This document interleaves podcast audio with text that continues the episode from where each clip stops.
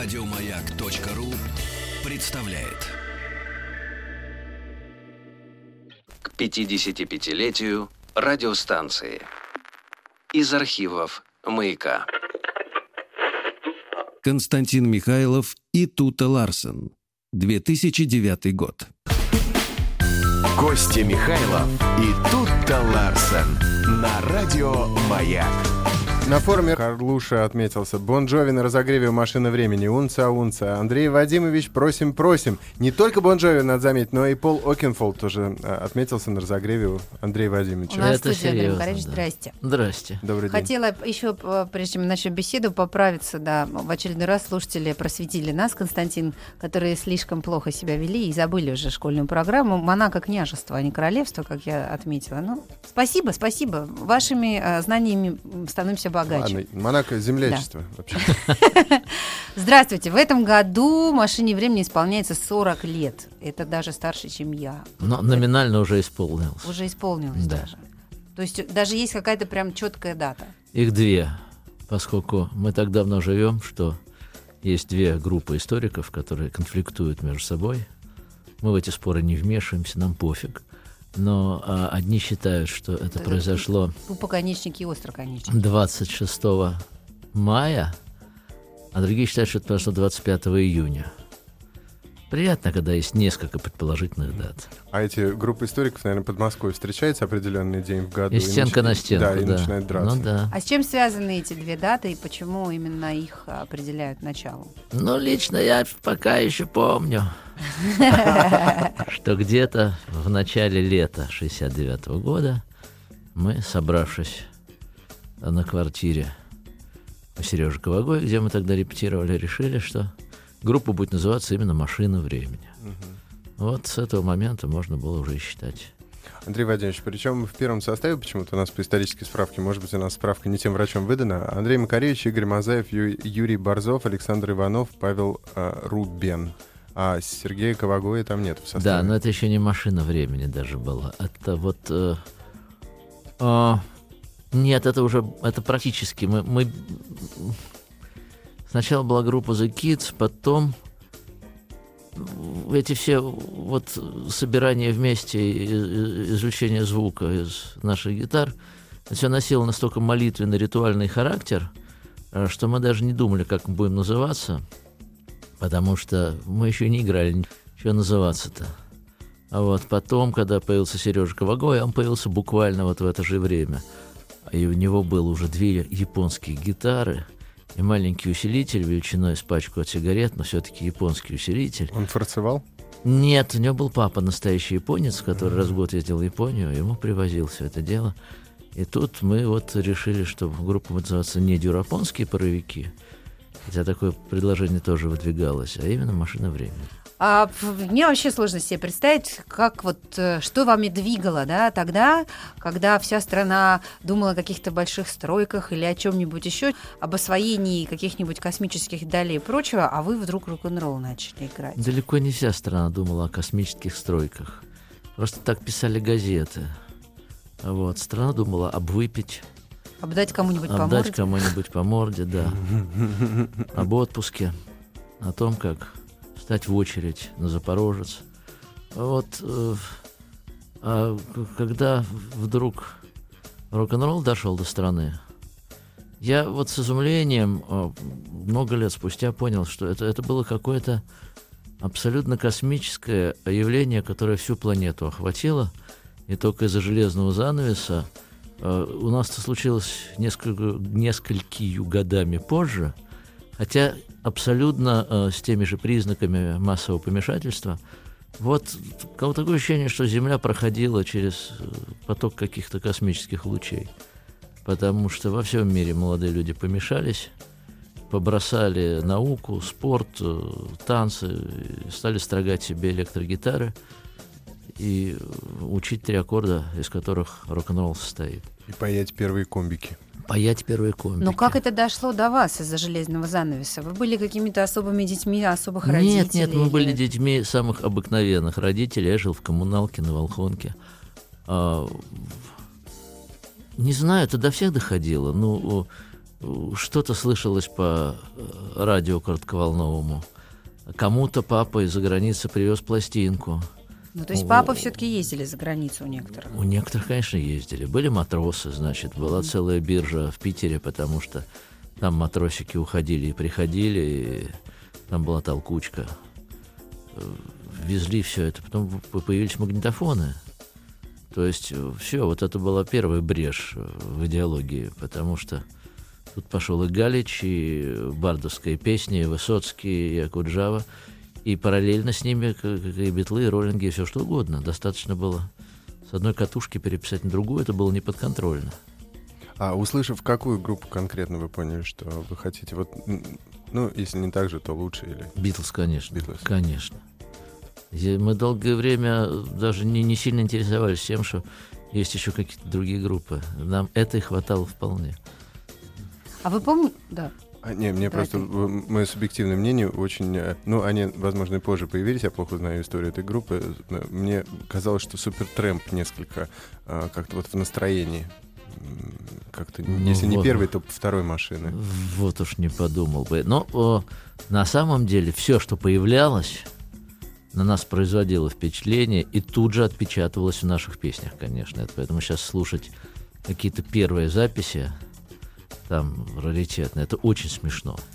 Потому что сразу слышно, что накануне вот этой песни послушали Led Zeppelin, а накануне этой Элтон Джона, а накануне вот этой Сантану, и всякий раз это потрясало, когда это впервые происходило – я недавно прочла, не знаю, как это называется, повесть или, или маленький или новелла, или маленький роман Юрия Арабова «Биг Бит». И там он как раз описывает эту эпоху а, а, прихода Битлз в, в Россию, в Москву, и впечатление вот мальчишек, которые, просто услышав это, у них не было просто никакого шанса иного, кроме как взять в руки гитару и пытаться что-то аналогичное произвести. И, наверное, действительно, те люди, которые ну, в, э, в то время, там, в свои там, 15-16 лет это слышали, Всем хотелось так или иначе к этому приобщиться и попробовать что-то сделать самим. А в какой момент вы поняли, что это, возможно, профессия на всю жизнь? Я как-то об этом не думал. Я совершенно не думал, что в нашей стране это когда-нибудь вообще сможет стать профессией, потому что то, чего хотелось, на дозволенные ВИА совсем похоже не было. И когда в 79-м случилось чудо предолимпийское – и нас вдруг позвали в Росконцерт, я вдруг понял, что с этого дня менты нас будут не вязать, а охранять. При том, что мы будем продолжать играть э, то, что мы играем, и не надо мне больше ходить на постылую работу. Ну, это было счастье невероятное, конечно. А до, а до этого менты вязали? Конечно. А где играли? Были какие-то специальные там какие-то подпольные клубы или? Не, клубов не нет. Официально? Были дома культуры, в которых иногда э, проводились какие-то мероприятия. Потом были э, в студенческих общежитиях э, вечера. Значит, было несколько более менее безопасных мест, где не очень вязали. Восьмая столовая МГУ. А, в ГЗ? Ну вот это напротив высотки на Воробьев. В садике, да, mm-hmm. там, значит, потом э, в Долгопрудном физтех, там было замечательное место, оно удаленное от Москвы, и там было всегда спокойно очень. На Каширке у них была общага, там было нормально. А в остальных местах это было всегда непредсказуемо. К 55-летию радиостанции. Из архивов «Маяка». Константин Михайлов и Тута Ларсен. 2009 год. Удивительное было время, когда без всякого пиара, без всякой телерекламы, кассеты расходились просто, и была именно народной популярности. Я говорю о Высоцком таким же образом абсолютно никто же не знал. И «Машина времени». Андрей Вадимович, э, какая запись, э, сделанная где, разошлась наиболее э, большим тиражом по кассетам? Ну, наверное... Первая. Две. Одна была сделана в 1975 году усилиями, между прочим, Элеоноры Беляевой и Володи Виноградова. Музыкальный киоск. Ага. Да, значит, она от музыкального киоска заказала нам один день э, в Останкино на студии. Отлично понимаю, что все равно это никуда не пропустят, но пусть хоть будет запись. Мы там записали, по-моему, пять или шесть песен. «Марионетки», «Круг чистой воды», «Солнечный остров».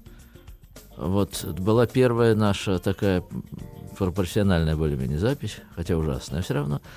И потом, э, в 1978 году, в учебной студии ГИТИСа в Речевой, куда Кутиков специально устроился ночным сторожем, Типа чтобы в нам ночью туда же и проникать. Типа лингофонный кабинет, да? Да, там два СТМа стояло таких катушечных. И мы 10 ночей подряд на этом писались и записали чуть ли не 28 песен. И вот эта, конечно, пленка разлетелась. Причем мы никаких усилий не, не не прилагали к тому, чтобы... Нам было важно записать и услышать себя со стороны, похвастаться друзьям. А Она уже была через неделю во Владивостоке, и на Магадане, и в Ташкенте, и где угодно. И все пели уже эти песни. Ну, пытались играть, во всяком случае. Слушайте, вы говорите, что э, э, существовал некий, э, там, я не знаю, некий кодекс, э, каким должно было быть ВИА в те времена. Что, как, что такое было, было быть официальным ВИА? Во-первых, Чего э, нельзя было? Во-первых, э, нужно было иметь соответствующий репертуар. Нужно было более-менее кастрированными голосами э, исполнять песни советских композиторов, специально для ВИА написанных. Как правило, песни были, на мой взгляд, ужасные. А потом они должны были быть э, одеты в одинаковые костюмы, как правило, в чудовищные пиджаки, чтобы на лацкане была бисером лира выткана или какая-нибудь другая У глупость. папа была собака, он ее любил. Вот это уже нельзя. Ну, а, что это рок-н-ролл уже был. Это, это, это хулиганство какое-то. вот. Песни должны были быть про любовь, про дружбу или про бам. А, а брюки, скорее всего, белые, клеш. Клё белый, небесно-голубой. Причем а, эти ребята, среди которых были неплохие музыканты очень, значит, они сидели на репетициях и играли там Blood, Sweat and Tears, э, Deep Purple один к одному, потом выходили и веселей, ребята, выпало нам. Обязательно надо было две или три дудки иметь, потому что кто-то сказал, что обязательно вот духовая секция должна присутствовать. Без слез смотреть на это было невозможно. Как вы думаете, почему все-таки, несмотря на то, что, наверное, «Машина времени» была не единственной группой, которая в те годы э, собирала такие полуподпольные концерты, почему именно «Машина» стала символом поколения, стала культовой и продолжает оставаться просто саундтреком к самым важным моментам жизни Ей целого богу, не поколения знаю. людей? Не знаю. Наверное, просто у нас получилось лучше, чем у других. Так вышло. Ну, такой вопрос, типа, почему вы бог? Да-да-да. Э, Видишь ли, Юра? Нет, Бог у нас другой, знаешь ли. Это Филипп Киркоров? Нет, Боб ты Бог, это, А, это- Боб это ты- формула А, а. Филипп Киркоров король попа после Да, он король смерти попа. Майкла Джексона. Сейчас, э, Нет, он был, есть и будет, да. по меткому А, зрения. Попенкин князь Серебряный. Князь Серебряный, да, еще князь тьмы есть, а мы еще не определились. Борис. Моисеев, что ли? Не знаю, не знаю.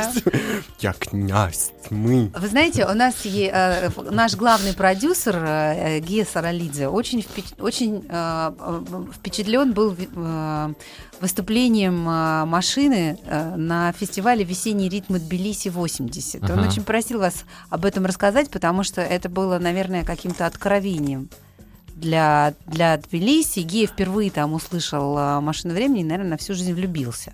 Вы помните вообще этот Конечно, фестиваль? Вы стали помню. его лауреатом? Во-первых, это был все-таки самый большой, э, самый крупный фестиваль. До этого были всякие таллинские фестивали, они шли там один-два дня, приезжал там 10 ансамблей, а здесь 8 дней. А, чуть ли не 40 команд было со всей страны. И э, атмосфера была невероятная.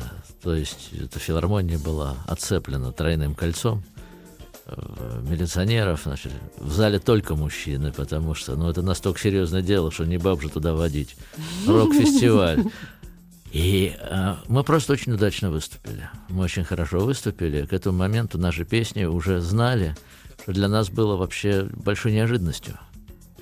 Ты начинаешь играть песню, вдруг э, в зале аплодисменты там ее подхватывают. Грузины поют ваши песни. Да. Э, На следующий день... А мы выступили, по-моему, день на третий фестивале. Было понятно уже по приему. Нас минут 10 не отпускали со сцены, что уже все хорошо. На следующий день у грузинов начались драки за право позвать нас в гости.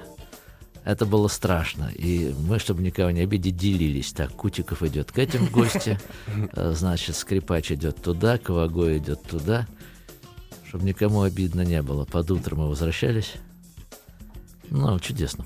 Это было чудесно. Ну, я думаю, все равно там были некие и- иерархические после этого разговоры, типа, а у меня Кутиков был, да, вообще, а у меня Макар был, что Да-да-да-да-да. ты, сиди вообще. Знаете, что удивительно, на самом деле, с машиной времени, ведь а, любили группу не только за музыку, потому что, ну, там, что такое хорошая или плохая музыка, ну, мало кто мог а, тогда разбираться. И очень а, большое значение для русского уха всегда имели тексты. И вот э, я не знаю, может быть, мне кажется это, но действительно машина зацепилась настолько серьезно вообще в истории российской музыки, именно потому что там лирику писали люди с, с поэтическим даром, не слабым вообще-то. Вы знаете, тут вот это вы очень хорошо сформулировали. Да? Думаю, что именно так оно Вы себе было. нравитесь как поэт? Я очень спокойно к себе отношусь как к поэту. Я понимаю, что поэт — это Бродский. Я занимаюсь большей частью написанием песен. Это не поэзия второго сорта, это немножко другой род деятельности. Жанр так. другой. Да. Я напомню нашим слушателям, что у нас в гостях Андрей Макаревич. Мы говорим о том, что группе «Машина времени» исполнилось уже 40 лет, и на самом деле в это трудно поверить, потому что, ну, с одной стороны, это было всегда. в, моей, в моем детстве, там, в моей жизни машина времени была всегда в жизни моих родителей. С другой стороны, каким-то удивительным образом, простите, пожалуйста, но вы не превращаетесь в очень не любят у нас некоторые слушатели словосочетание «старые пердуны», но волей-неволей мне все равно приходится его говорить в эфире, потому что я не знаю, как по-другому это назвать. И Но ка- Ну, пока каким, еще нет. каким образом вот э- вам это удается, я тоже не очень понимаю. Все время оставаться актуальным. Я думаю, что мы просто себя держим в состоянии работы. Вот если мы вдруг перестанем заниматься этим делом, мы можем очень быстро рассыпаться. Э, Кстати, кстати, я, я бы не рискнул назвать машину времени актуальным, потому что это явление вне времени. А что касается актуального, нет. Это Бьянка актуальная, Дима Билан актуальный. Пьянка это, не то, это вообще. модно. Актуально, это- мне а кажется, в это актуально это когда ты соответствуешь, э, то есть, ну, ты слушаешь музыку, и, и она, там, ты слушаешь текст, и он отвечает твоим мыслям. И, может, даже на каким-то твоим вопросам отвечает. И почему-то, ну, не знаю, какие-то вечные ценности есть, наверное. Мгм, И в рок-н-ролле тоже. Куда Мгм. же деться-то? Ну, вот сейчас не часто увидишь машину времени где-то, потому что раньше все-таки, особенно вот когда только открылось все это, и мы наконец получили возможность э, эту информацию не только на кассетах, но и вдруг на телевидении, там перестройка, еще что-то, вдруг рок-клуб. А потом был перерыв. Потом, я помню, очень обрадовался песне «Музыка под снегом». Вдруг она стала везде крутиться на телеэкране. А потом опять тишина. А потом я как-то пару раз видел с креольским танго в э, неких музыкальных специальных передачах. И, собственно, как-то я одну вел, э, вы ко мне приходили, Андрей Вадимович, с креольским танго. Там были скорее музыкальные инстру- эксперименты, нежели э, какая-то попытка сделать хиты. И- Э, и- Но попытку э, пытаться делать хиты мы с машиной времени не занимаемся этим делом, никогда не занимались. Хит или получается сам собой, или не получается сам собой, никогда это не был целью. А с креольцами я не думаю, что занимаюсь экспериментами, что это мы уже 7 лет с ними занимаемся, а просто я с ними делаю немножко другую музыку. А к вопросу о хитах как раз сейчас один и прослушаем. Вернемся к вам после новостей. Да, давайте сейчас испытанные послушаем. «Синюю птицу».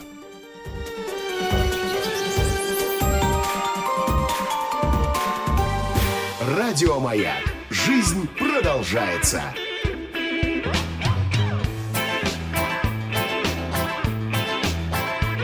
Мы в такие шагали дали, что не очень-то и дойдет. Мы в засаде годами ждали, невзирая на снег и дождь. Мы в воде ледяной не плачем, и в огне почти не горим. Мы охотники за удачей, птицы цвета ультрамарин. Мы охотники за удачей, птицы цвета ультрамарин. Говорят, что за эти годы синей птицы пропал и след, Что в аналах родной природы этой твари в помине нет. Говорят, что в дальние страны подалась она навсегда, Только я заявляю прямо, это полная ерунда. Только мы заявляем прямо, это полная ерунда. Синей птицы не стало меньше, просто в свете последних дней Слишком много мужчин и женщин стали с дуру гонять за ней И пришлось ей стать осторожной, чтоб свободу свою спасти. И вот теперь почти невозможно повстречать ее на пути. И вот теперь почти невозможно повстречать ее на пути.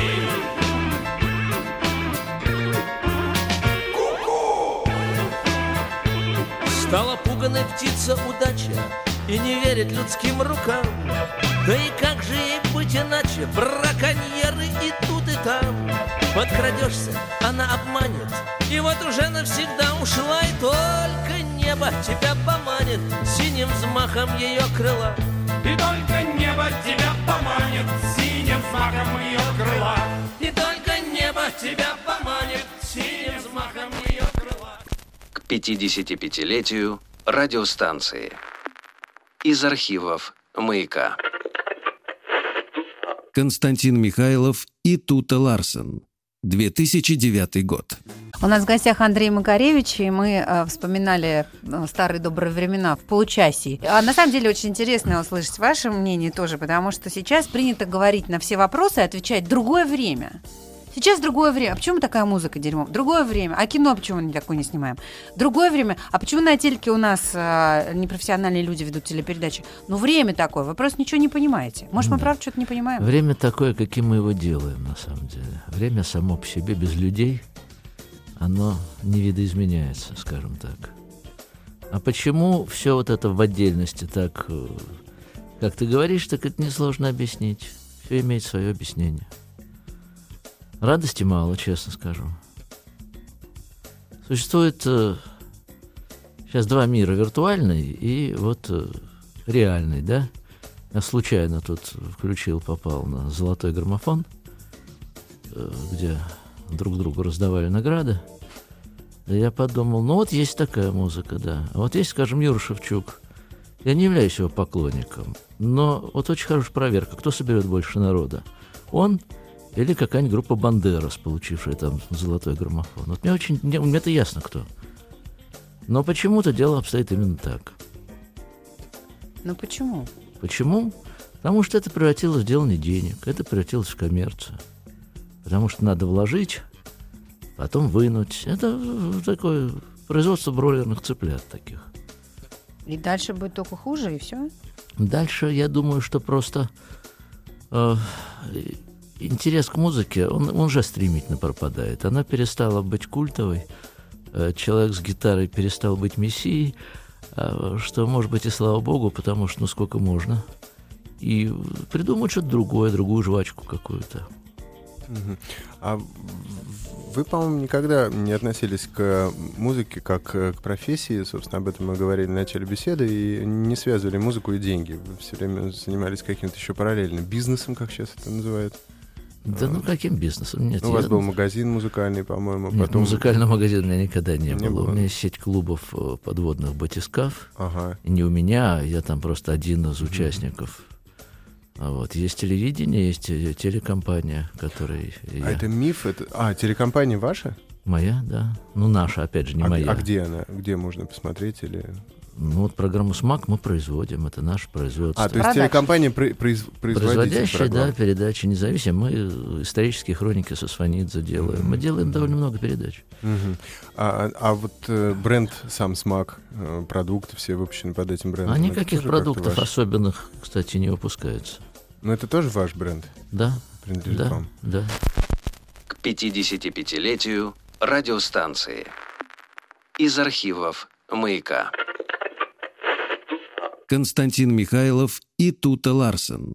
2009 год. Очень много совершенно восторженных э, и прям таких вот благодарных э, посланий на СМС-портале по поводу фестиваля, который э, при вашем участии происходит в Казани. Расскажите об этом. э, То есть вы там как, как идейный вдохновитель или как Я один как из там- президент и один из организаторов. Э, Он в этом году прошел буквально два дня назад.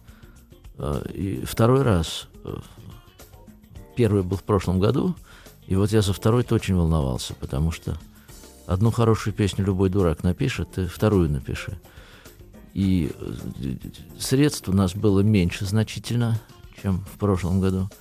Тем не менее, мне кажется, что он получился еще лучше, чем первый. потому что состав, общий состав музыкантов был, на мой взгляд, более интересный, э, значительно более современный, прогрессивный. В общем, происходит это следующим образом на ярмарочной площади в Казани под стенами Кремля. Называется «Сотворение мира». Называется «Сотворение мира», да.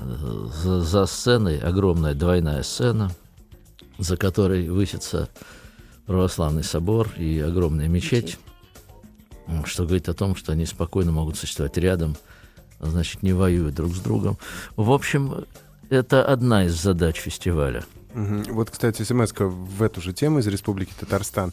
Битлз предотвратили Третью мировую войну. Машина что-то такое сделала? Ну вот мы этим пытаемся заниматься. Я думаю, что Битлз э, такой цели в их головах-то не стояло. Это произошло благодаря э, тому, что они делали в музыке. Вот и мы стараемся свое дело делать э, средствами музыки. Паша Уразов хорошие слова написал э, по поводу текстов. Эм, Я с ним согласен. Все это видно, что сначала Андрей ходит со словами, а, ходит со словом, а потом садится и в шутку проводит по струнам. То есть Паша считает, что все-таки главный текст в творчестве машины. А, Бывает так, бывает, что слово находится на э, какую-то музыкальную фразу, потому что она э, с нее все начинается. Бывает по-разному, здесь нет никакого правила. Нет принципа. То есть бывает такое, что сначала музыка родилась, потом Конечно. нее текст. Конечно. А знаешь, как э, э, мучительный процесс, когда приходит Кучиков и говорит, смотри, какая мелодия чумовая, и начинает играть мелодию мне. А я понимаю, что мелодия хорошая, но совершенно не понимаю, про что она. Пока я не пойму, про что, я не смогу ничего написать. И я хожу, меня корячит, Сашка обижается, он думает, что я недостаточно внимания уделяю его музыкальному творчеству. Это совсем не так. Как раз вот это и занимает 90% объема головы. И не всегда получается. А, Андрей, ваша синяя птица — гимн противолодочников Тихоокеанского флота. Александр, Южно-Сахалинск, пишет. Кто бы мог подумать? Еще пишут, что синяя птица, по слухам, а, ответ на пустые прилавки. Дмитрий Курган написал. Что за пустые прилавки? О, Господи, да. А, а песня «Черно-белый цвет» про Сталина, а песня «Марионетки» про 24-й съезд партии. Господа, я вас умоляю, ну не надо нас так принижать. Неужели вы думаете, что вот это все, о чем мы размышляли? Выпускник Мархи а, Алексей интересуется, повлияло ли изучение архитектуры на, ну, на ваше творчество? Конечно. И черпаете ли вы вдохновение в этом? Дело не в вдохновении. Дело в том, что законы ритма, пропорции, гармонии, они едины для всех видов искусств. Но постигать их в каких-то трехмерных э, объемах, визуально понятных, гораздо проще, чем в абстрактных звуках. Поэтому из архитекторов во всем мире получилось очень много музыкантов. Мгм. Помню группу Yellow, Борис Бланк, Дитер Да, в- Брайан Мэй. Матья э, Базар. Матья Базар. Да, У нас почему-то очень много да, музыкантов да, из выпускников МАИ, получается. Они это что, что Тоже там бывает. постигают. А там клуб хороший был, ДК да, и есть до сих пор, кстати. Спрашивает Андрей Вадимович, э, какое у вас сейчас увлечение, хобби? Вот все, чем я занимаюсь, в равной степени моим хобби является. Перечисляйте тогда. Это музицирование с двумя ансамблями, один из которых «Машина времени», другой «Оркестр крыльского танго». А занятие телевидением, а написание каких-то эссеистских штучек регулярных для журнала «Стори», путешествия, подводная охота. Ну вот, собственно... Вот еще слушатели узрели в каком-то с вами интервью, которое было похоже, э, на, было похоже на то, что его брали где-то в интерьерах вашего Мгм. жилища, узрели стойку с японскими мечами. Ой, Есть такое? Ну, у меня вообще дома огромное количество всякого барахла. Причем, я вам могу сказать, это... Да, я еще рисую, простите. И вот у друзей художников я с изумлением вижу э, очень похожие предметы. Есть какие-то предметы, которые тебя просто вдохновляют. А японский меч — это самое совершенное и до сих пор не объясненное холодное оружие в мире.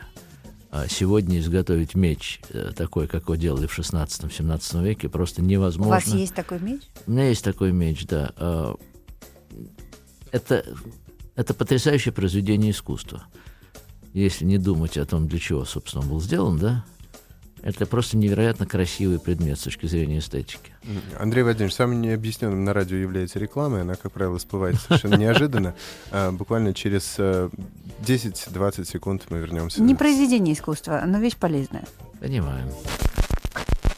К 55-летию радиостанции. Из архивов «Маяка». Константин Михайлов и Тута Ларсен. 2009 год. Костя Михайлов и Тутта Ларсен на радио «Маяк». А еще на студии Андрей Макаревич и Александр на линии из Ростова. Александр, добрый день. Добрый день. Здрасте. Здрасте, тут. Слушаем вас. Алло, алло. Да-да-да. Да, слышим. Андрей, привет. Привет. Ну, я твой поклонник, мне 47 лет. Спасибо. Не знаю, поклонники могут быть, не могут быть, но в молодости мне музыка твоя очень нравилась. Во-первых, хочу ответить Тути, что старпер это не только старый пердун, как она говорила, извиняюсь за выражение, но еще и старый передовик. Ага, спасибо. Все, Старый вот отлично. который- Возьму на вооружение. Это если Пишет над ее, над ее точечки стереть. Да. Да. Передовик.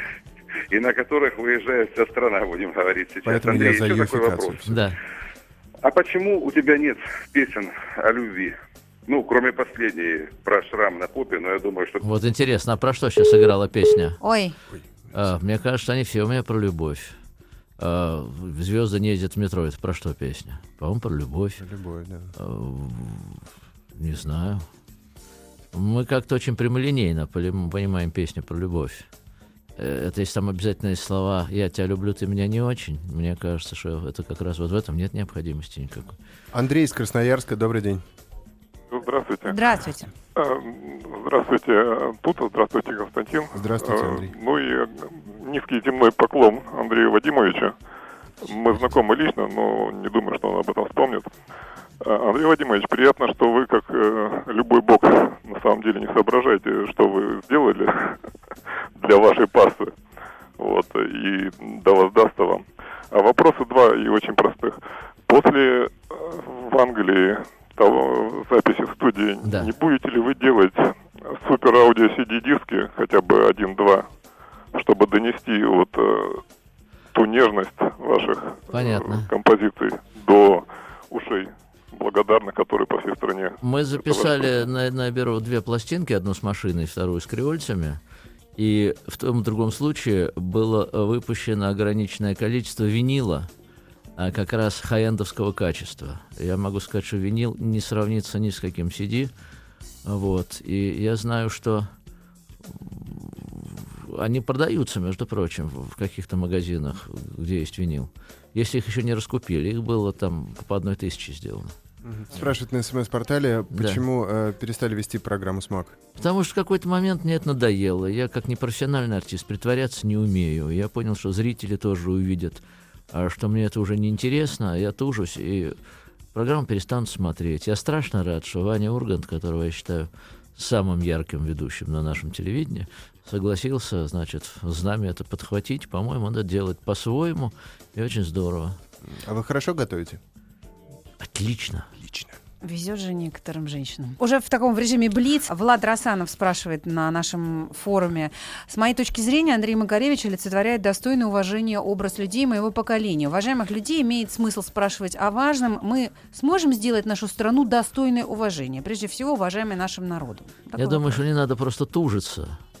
Вот, потому что когда тужишься, не очень хорошо получается. Видимо, нужно время. Просто нужно время.